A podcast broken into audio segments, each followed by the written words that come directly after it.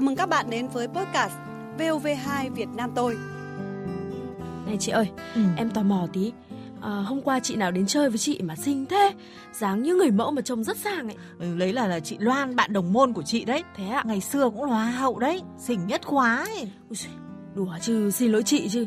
Bằng tuổi chị mà sao người ta trẻ thế? Ừ. em trông uh, phải kém chị mấy tuổi mà chị cũng trẻ lắm rồi ấy ừ, cái con bé này chị bảo là bạn đồng môn cơ mà có phải là đồng niên đâu. Thế nào mà mày lại bảo là uh, bằng tuổi chị kém chị vài tuổi đấy? Ô ô thế bạn đồng môn không phải là học cùng lớp cùng tuổi nhau hả chị? Không. Ồ, thế lạ thật đấy. Đồng môn và đồng niên có gì khác nhau? Cùng phó giáo sư tiến sĩ Hoàng Anh Thi khoa ngôn ngữ học trường đại học khoa học xã hội và nhân văn đại học quốc gia Hà Nội phân biệt một số cặp từ dễ gây hiểu lầm tương tự như vậy trong chương trình giữ gìn sự trong sáng của tiếng Việt hôm nay. À, xin được cảm ơn Phó Giáo sư Tiến sĩ Hoàng Anh Thi đã nhận lời tham gia chương trình ạ. À, vâng, à, xin kính chào các quý vị thính giả. Vâng, à, như tình huống mà Phó Giáo sư đã nghe ở đầu chương trình thì à, trong cuộc sống của chúng ta có rất là nhiều những cặp từ mà nhiều khi người dùng vẫn cứ nghĩ là sử dụng đúng và hiểu đúng à, nhưng lại không phải là như vậy ạ à, À, và đồng môn đồng niên là một trong những cặp từ như thế ạ. Đúng là trong tiếng Việt có những cái cặp từ vừa là gần âm vừa là gần nghĩa nên là mọi người à, nhầm lẫn thì cũng là điều rất là dễ hiểu. Cái điển hình thì à, như có cặp đồng môn với đồng niên thì hai từ này nó đều là từ Hán Việt mà nó lại có chung một cái yếu tố là đồng nghĩa là cùng. Thế thì sự khác nhau giữa hai cái này ấy, thì theo giải thích của từ điển thì đồng môn môn là môn phái thì cho nên cái nghĩa này nó chính là gọi là người mà học chung cùng một thầy, hay là học cùng một trường, hay là học cùng một cái môn phái gì đó. Thế còn đồng niên thì à, các quý vị cũng biết niên là năm, là tuổi, cho nên là người đồng niên là người cùng tuổi. Thế thì hai cái nó khác nhau chính là chỗ là đồng môn thì là chỉ là học chung một cái môn phái hay chung thầy, chung trường. Thế còn đồng niên là nói về sự chung cùng một cái lứa tuổi.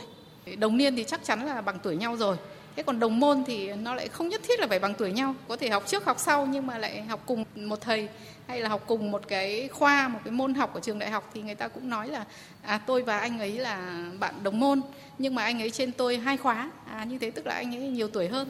Đấy. Cho nên có thể nói là có những người thì vừa là đồng môn lại vừa là đồng niên à, vì họ cùng lứa tuổi và lại học chung ở một trường một thầy hay là một khoa đúng không ạ? À, tiếp theo thì cặp từ chấp bút hay là chắc bút à, cũng khiến cho nhiều người rất là phân vân đặc biệt là các bạn trẻ. À, tôi đã từng nghe một bạn trẻ lý giải rằng là như thế này. Trong chắp bút và chắp bút thì chắp bút mới là từ đúng vì chắp sẽ khiến cho người ta liên tưởng đến chắp cánh mà cái việc viết lách thì lại rất là cần đến sự bay bổng. Cặp này cũng là một cặp mà rất là dễ nhầm. Đấy hàng ngày chúng ta đọc trên báo ấy, thì chúng ta cũng thấy lúc thì dùng chấp bút lúc thì dùng chắp bút. Hay là trong nói năng cũng thế thế nhưng mà có thể khẳng định ngay là cái đúng thì chính là chấp bút. Thế còn chấp bút nó là một cái biến thể trong nói năng. Chấp bút thì nó có ý nghĩa là ghi chép lại lời kể của một nhân vật để tạo thành một cuốn sách. Thế nhưng mà thực ra ấy thì nó mang nghĩa nó rộng hơn. Nó không chỉ là chuyện ghi chép đâu, mà cái người mà gọi là người chấp bút thì lại là người mà từ cái xây dựng ý tưởng rồi xây dựng cấu trúc của câu chuyện. Chấp bút thì nó là một cái biến thể nói năng và nó không được đưa vào từ điển và cũng có thể nói là nó không đúng. Thế nhưng mà hiện nay thì người ta vẫn dùng để nói. Không ai có một cái bắt bẻ gì thì người ta cũng vẫn nói thôi. Hiểu được là được. Vâng, à, văn viết thì luôn cần phải chính xác và chuẩn chỉ hơn là văn nói. À, nhưng mà đôi khi chính vì cái thói quen trong văn nói thì sẽ dẫn đến cái sai trong văn viết. Và với những phân tích của phó giáo sư về từ chấp bút thì nó hy vọng rằng là à, nếu ai mà quen nói và đặc biệt là quen viết là chấp bút thì cũng có thể sửa lại ạ. Tiếp theo là thắc mắc của một bạn thính giả như sau ạ. Ờ, em thấy khi một gia đình có người mất ạ thì người ta hay dán một cái thông báo trước nhà thì em cũng thắc mắc không hiểu tại sao có nhà lại dùng tin buồn còn có nhà lại dùng là cáo phó thì không biết tin buồn với cáo phó có khác gì nhau không ạ? À, đúng như là thắc mắc của bạn trẻ vừa rồi ạ. Cáo phó và tin buồn thì đều là thông báo tin là có một ai đó mất với cái nội dung giống nhau. À, vậy thì có gì khác nhau giữa hai từ này ạ? Thưa phó giáo sư ạ. Cả hai cái từ này thì đều nói thông tin về cái sự ra đi eh, và những thông tin về tang lễ của người thân qua đời và hiện nay thì chúng ta vẫn dùng song song cả hai cái từ này tuy nhiên là cáo phó thì nó mang tính trang trọng hơn cho nên thường là à, đối với những quý vị mà có chức sắc thì người ta hay dùng cái từ này để cho nó trang trọng. Cái điều khác nhau thứ hai ấy, thì à, từ tin buồn ngoài cái nghĩa giống như từ cáo phó thì nó lại còn có một cái nghĩa rộng hơn. Nó cũng có thể dùng để nói một cái tin tức gì đó trong cuộc sống mà nó không vui không may mắn. Đấy, chẳng hạn như là uh, mọi người gọi nhau và nói là mọi người ơi có tin buồn này công ty mình uh, hoãn đi du lịch nhé thế thì cái tin buồn này thì nó lại chả liên quan gì đến cái gọi là giống như từ cáo phó cả. Nó chỉ là một cái tin không vui không may mắn thôi. Đấy, nên là có thể coi cái sự khác nhau. Thứ nhất thì chính là cáo phó là nó trang trọng hơn. Thứ hai là cái tin buồn thì nghĩa của nó rộng hơn còn dùng các lĩnh vực khác nữa. Vâng, à, những giải thích thì giúp cho tôi và quý vị thính giả có một cái nhìn rộng hơn về ý nghĩa của một từ ngữ à, và cũng liên quan đến phân biệt các cặp từ ạ. Thì có một thính giả có gọi điện về chương trình và hỏi về sự khác nhau giữa thiên đường và thiên đàng. À, mời phó giáo sư giải thích cho thính giả. Thiên đường, thiên đàng thì à, cũng được coi là một cặp đồng nghĩa, à, vừa là gần âm vừa là gần nghĩa. Thiên đường thì nó mang tính văn viết hơn, thế còn thiên đàng thì nó mang tính văn nói hơn thế còn nếu trong trường hợp mà chúng ta lại tách riêng cái yếu tố à, ghép lại thành hai cái từ này thì chúng ta cũng thấy là nó có yếu tố đường với đàng. Thì hai cái yếu tố này nó cũng có chung một cái nghĩa là chỉ cái con đường đi. Đấy, ví dụ chúng ta nói là lên đàng thì cũng có nghĩa là lên đường. Hay là đi một ngày đàng học một sàng khôn. Đấy, thì cũng có nghĩa là đàng ở đây chính là đường. Mặt khác ấy, có cái khác ở cái chỗ là ừ, đàng thì nó lại còn có thêm những cái nghĩa khác. Phía này hay là cái miền này.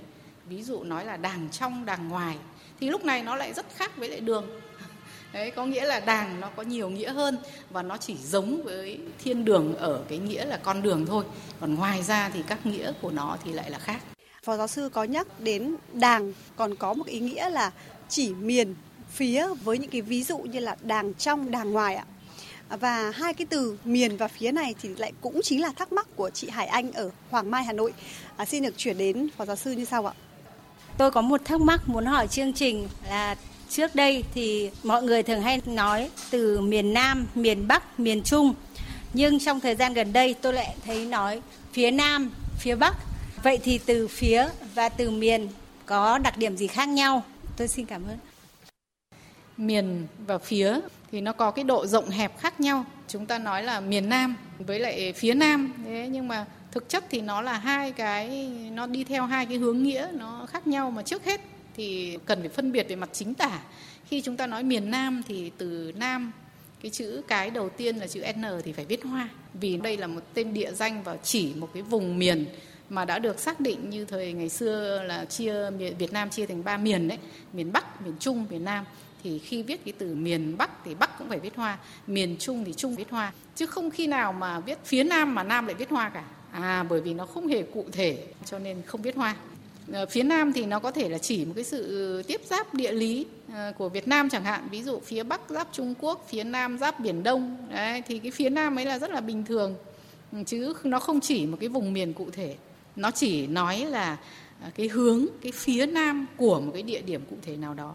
Chẳng hạn khi chúng ta nói là à chỗ hóa vàng ở phía nam tòa trung cư à, thế thì lúc này thì nó hoàn toàn khác với miền nam rồi à, phía nam phía bắc phía đông phía tây Đấy, nó là một cái danh từ bình thường chứ nó không phải là tên địa danh Đấy, nên là cách viết khác nhau và nghĩa của nó nó cũng khác nhau Vâng, à, như vậy có nghĩa là miền thì định vị về không gian, còn phía thì định vị về phương hướng. Nói cách khác là khi chúng ta nói phía Nam thì luôn luôn phải kèm là phía Nam của cái gì, của chỗ nào. Thế còn miền Nam nó là một cái vùng miền cụ thể rồi, chúng ta không cần ghép cái gì nữa. Vâng, à, một lần nữa xin cảm ơn Phó Giáo sư về cuộc trò chuyện ngày hôm nay ạ. Podcast VOV2 Việt Nam tôi đến đây là hết. Xin chào và cảm ơn các bạn đã quan tâm lắng nghe.